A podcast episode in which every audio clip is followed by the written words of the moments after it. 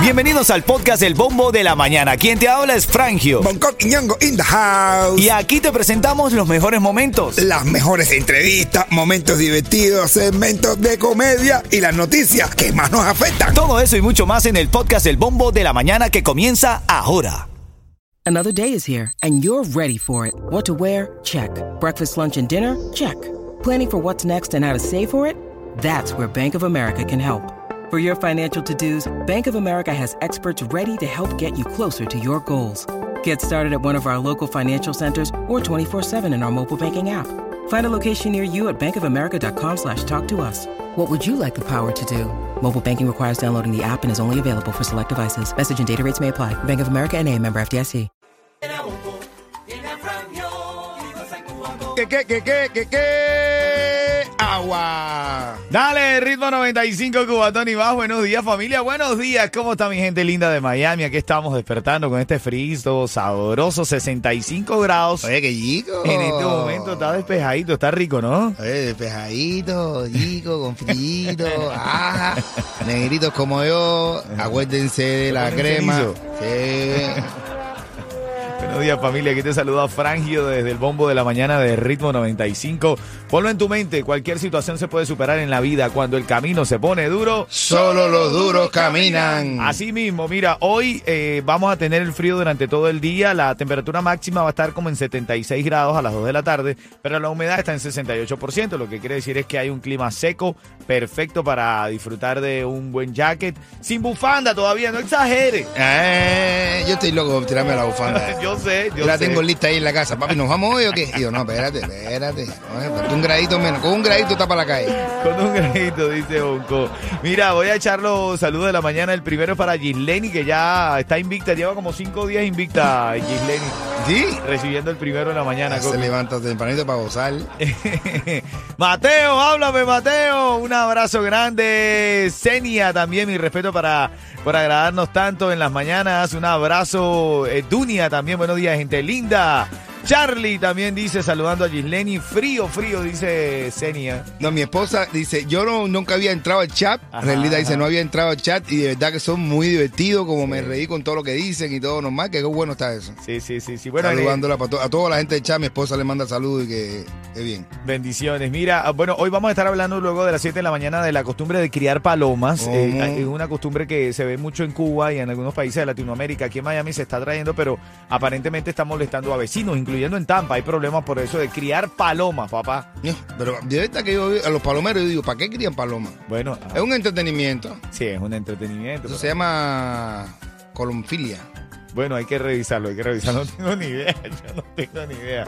La verdad es que me voy con esta linda canción. Buenos días, familia.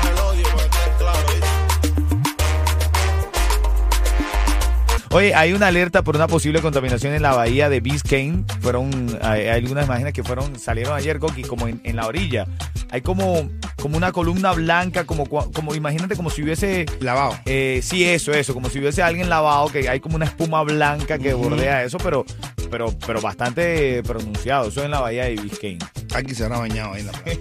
Yo espero que sea eso. Que no sea una contaminación. La gente no tiene agua en su casa y la gente en Miami van con jabón y todo, van para la playa y se bañan. Miren lo que han armado Así en es. la bahía. ¿Ves? Oye, vienen en camino más detalles de los sucesos de la mañana. Bueno, imposible dejar de mencionar, sigue esta noticia rodando por todos lados, la de este niño que atentó contra la vida de su madre. Hoy- ahora hay algunos detalles, te los tengo a las y 25 de esta hora. Y también un cuentecito para librar la mañana. ¿Un cuentecito de qué, Coqui, me traes? Del niño, eh, que te iba a decir, no. Dios mío. Eh, De eso eh. háblame. Tu negocio de pintura, tu equipo, vehículos y trabajadores merecen un buen seguro al precio más bajo con Estrella Insurance, líder en ahorro por más de cuatro décadas. Llama hoy a Estrella Insurance al 1-800-227-4678. 1-800-227-4678. Oye, mira, está diciendo Luis Blanco ahí en, en el chat, eh, Coqui, que justamente se llama colombofilia. Y yo dije eso, ¿no? No sé qué dijiste, pero, pero Luis está diciendo ahí. lo- yo lo dije, lo dije, lo dije. lo- colombofilia. eh, ah, bueno. eh, es lo que se llama este, el- lo de criar palomas. eh, Pero colombofilia no es cuando te meten el dedito, te- una prueba que te hacen para la- la- Ah, no, No, ese será no. colonoscopia. Ah, colonoscopia.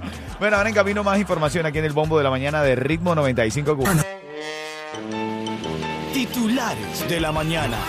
Y pues sí, eh, hay tantas noticias, hermano, eh, en materia local. A ver, una noticia que, que anda rodando por allí. Ya tú sabes que no nos gusta mucho las noticias negativas, pero es que esto es que es increíble. Ahora revelan escalofriantes detalles de este niño cubano que asesinó a su mamá a puñaladas eh, la semana pasada. De acuerdo con la policía de Hialeah, Derek Rosa asesinó a su madre apuñalada, eh, apuñalando, apuñalándola, quiero decir, en el cuello.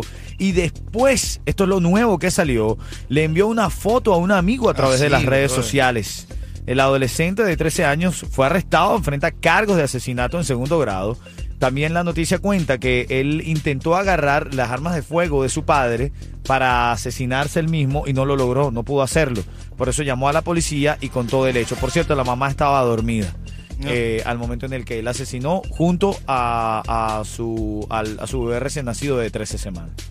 Una historia. sí, Pero al señor. niño también. No, no, no, no le pasó Ah. nada, no le pasó nada, pero digo que increíble esto, hermano.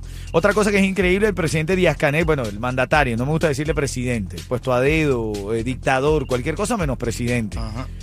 Pues, digo porque el presidente se elige por los votos, ¿no? No, no, aparte, presidente de una cerveza. Es verdad, hermano, es verdad, es verdad. Y no estamos para curda esta mañana, ¿no? Ajá. Eh, bueno, tú sí vas a estar para curda, ya lo voy a contar ahora en camino. Digo yo, no sé si tú tomas curda cuando vas de viaje, pero... Yo sé.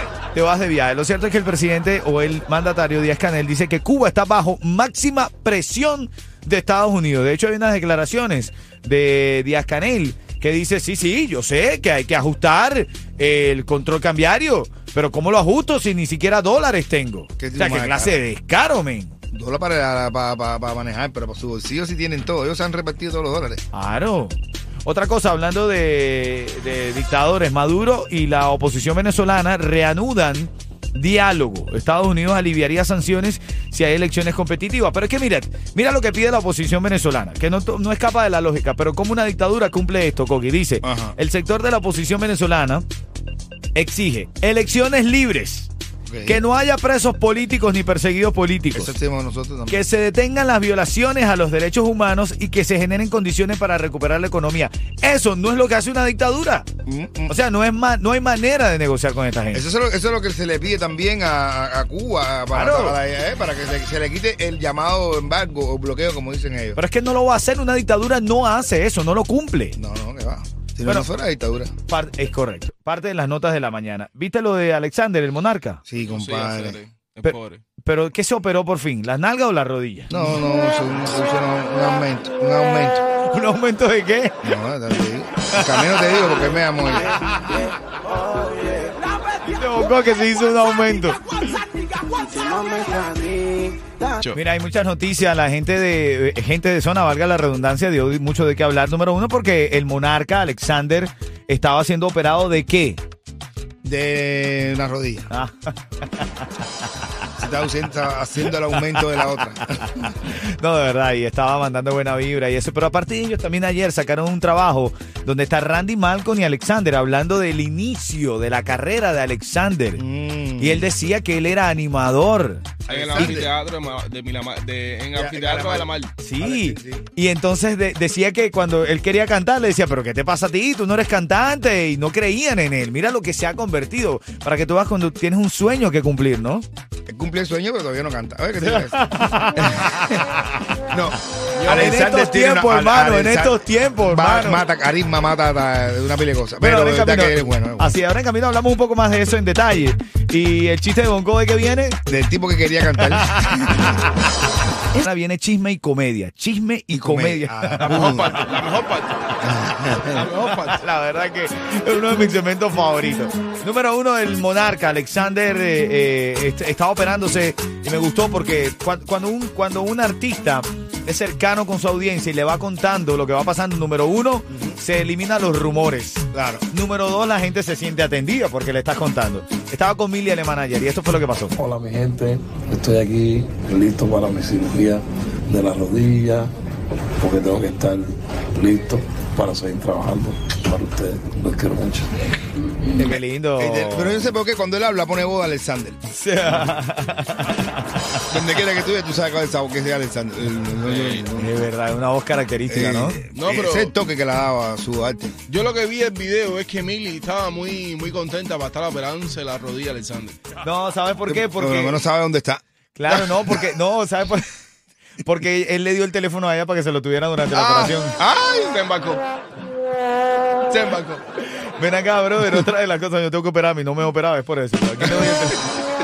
¿A quién le doy el teléfono cuando me va para allá para el quirófano? Me llama al 911. Ay, Mi teléfono tiene batería, dame el tuyo. Ya, ya se me quitó, ya se me quitó. Bueno, ayer Alexander y Randy Malcolm también sacaron una serie como que eh, están compartiendo sus recuerdos. Y Alexander contaba esto a Randy, escucha esto. Wow, vale. Impresionante, men. ¿Tú eras animador de esto aquí? Yo fui el animador por tres años consecutivos del festival. Esto aquí está llenísimo de gente, lleno, lleno, lleno de gente. Está lindo, ¿eh? Yo salía, buenas noches. Dime tu mayor experiencia y la peor que tuviste aquí. La peor fue cuando la primera vez canté aquí, que me dijeron, bájate.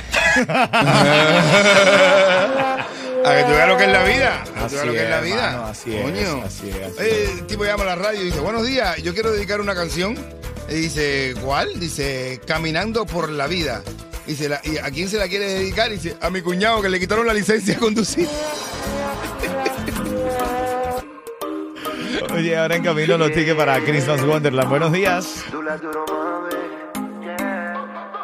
Mira, ahí estará Luis Blanco, Zenia, Daimara, Yankee85. Dice, buenos días, saludos al bombo y bendecidos días para todos. Eso. Ahora camino vamos a hablar de la costumbre de criar palomas. De verdad que sí. En Tampa hay vecinos que se están quejando, en Miami también ha ocurrido mucho criar palomas.